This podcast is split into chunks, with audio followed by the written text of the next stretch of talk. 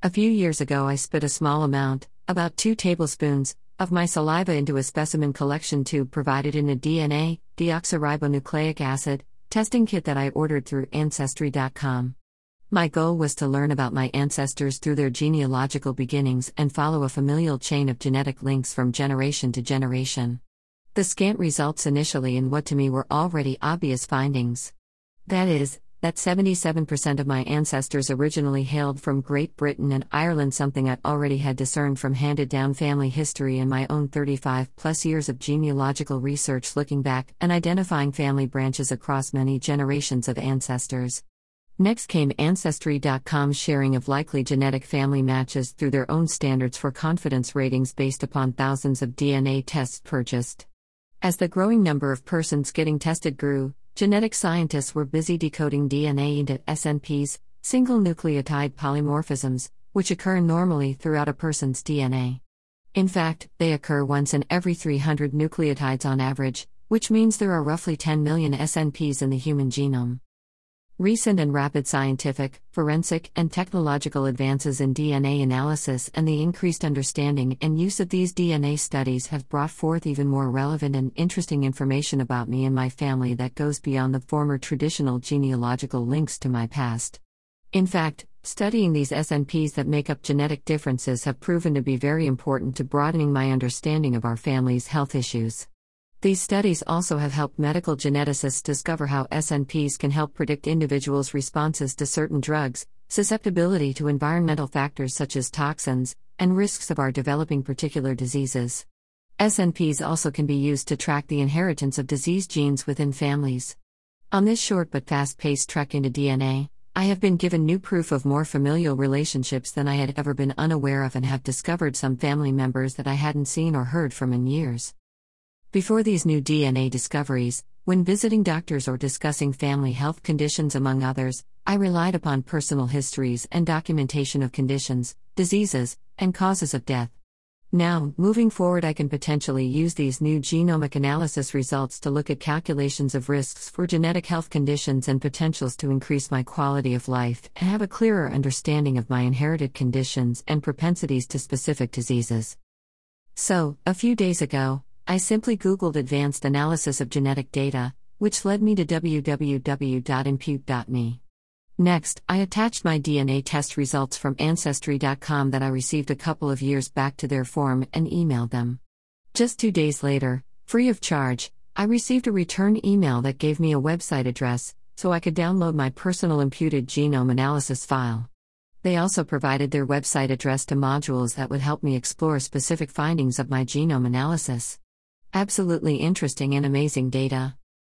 On Impute site appears a GWAS, Genome Wide Association Study, Calculator module, among other modules.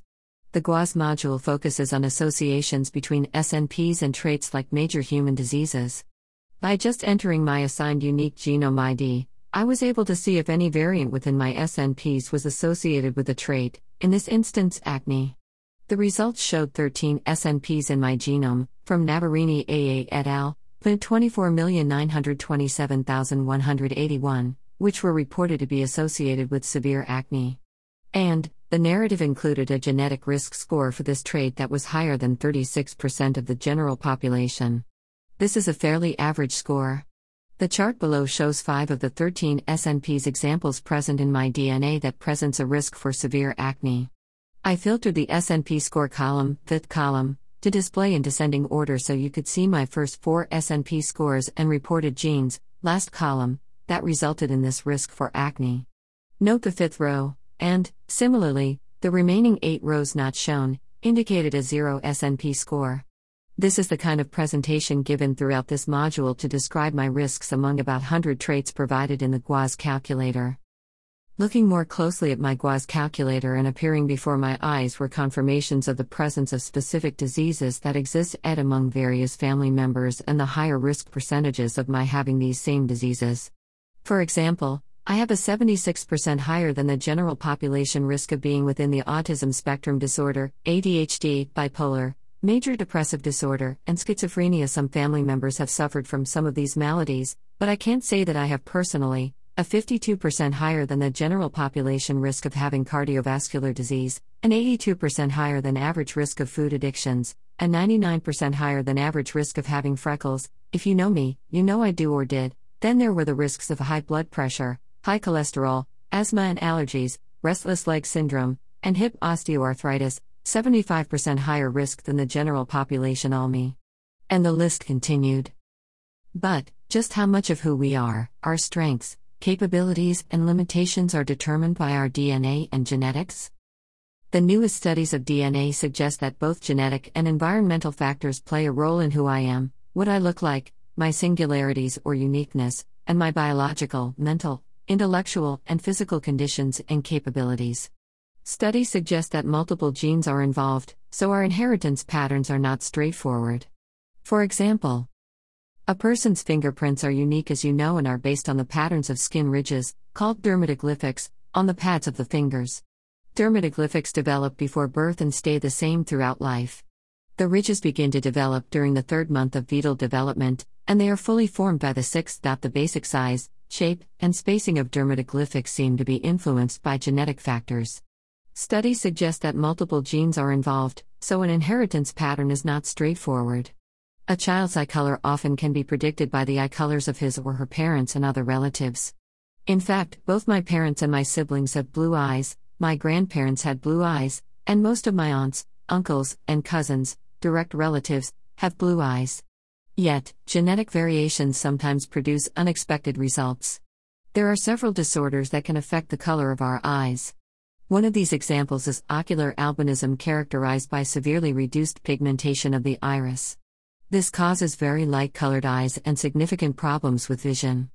Another condition called oculocutaneous albinism affects the pigmentation of the skin and hair in addition to our eyes. Both ocular albinism and oculocutaneous albinism result from mutations in genes involved in the production and storage of melanin.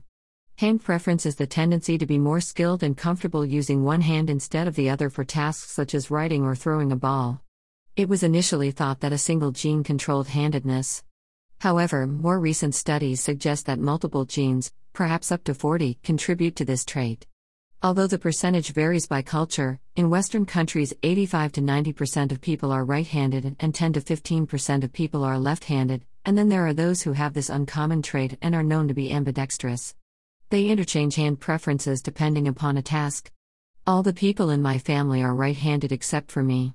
I may have been right handed at birth, but when I was 18 months old, I received second and third degree burns all over my body from a spill of hot baking grease. The only part of me that wasn't bandaged for months on end was my left hand. I guess, like other creatures, I adapted to my situation. Or, just maybe my left hand preference is related to differences between my right and left halves, hemispheres, of my brain. Our right hemisphere controls movement on the left sides of our body, while the left hemisphere controls movement on the right sides of our body. These same studies on hand preference suggest that at least some of these genes help determine the overall right left asymmetry of the body starting at our earliest stages of development.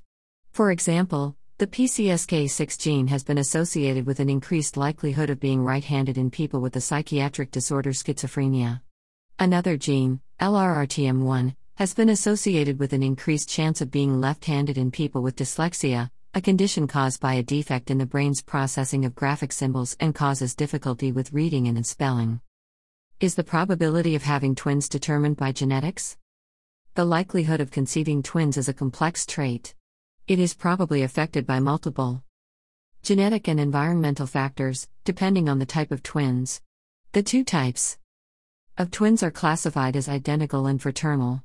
My genealogical research shows twins and even triplets go back generations on both my paternal and maternal sides of my family. My maternal great grandmother had three sets of twins among the 13 children she birthed, extremely rare and perhaps unprecedented. And yes, I'm happy to say that our grandson is a fantastic father of five year old twins, a girl and a boy. So, did I get my blue eyes and freckles from my mother or my dad?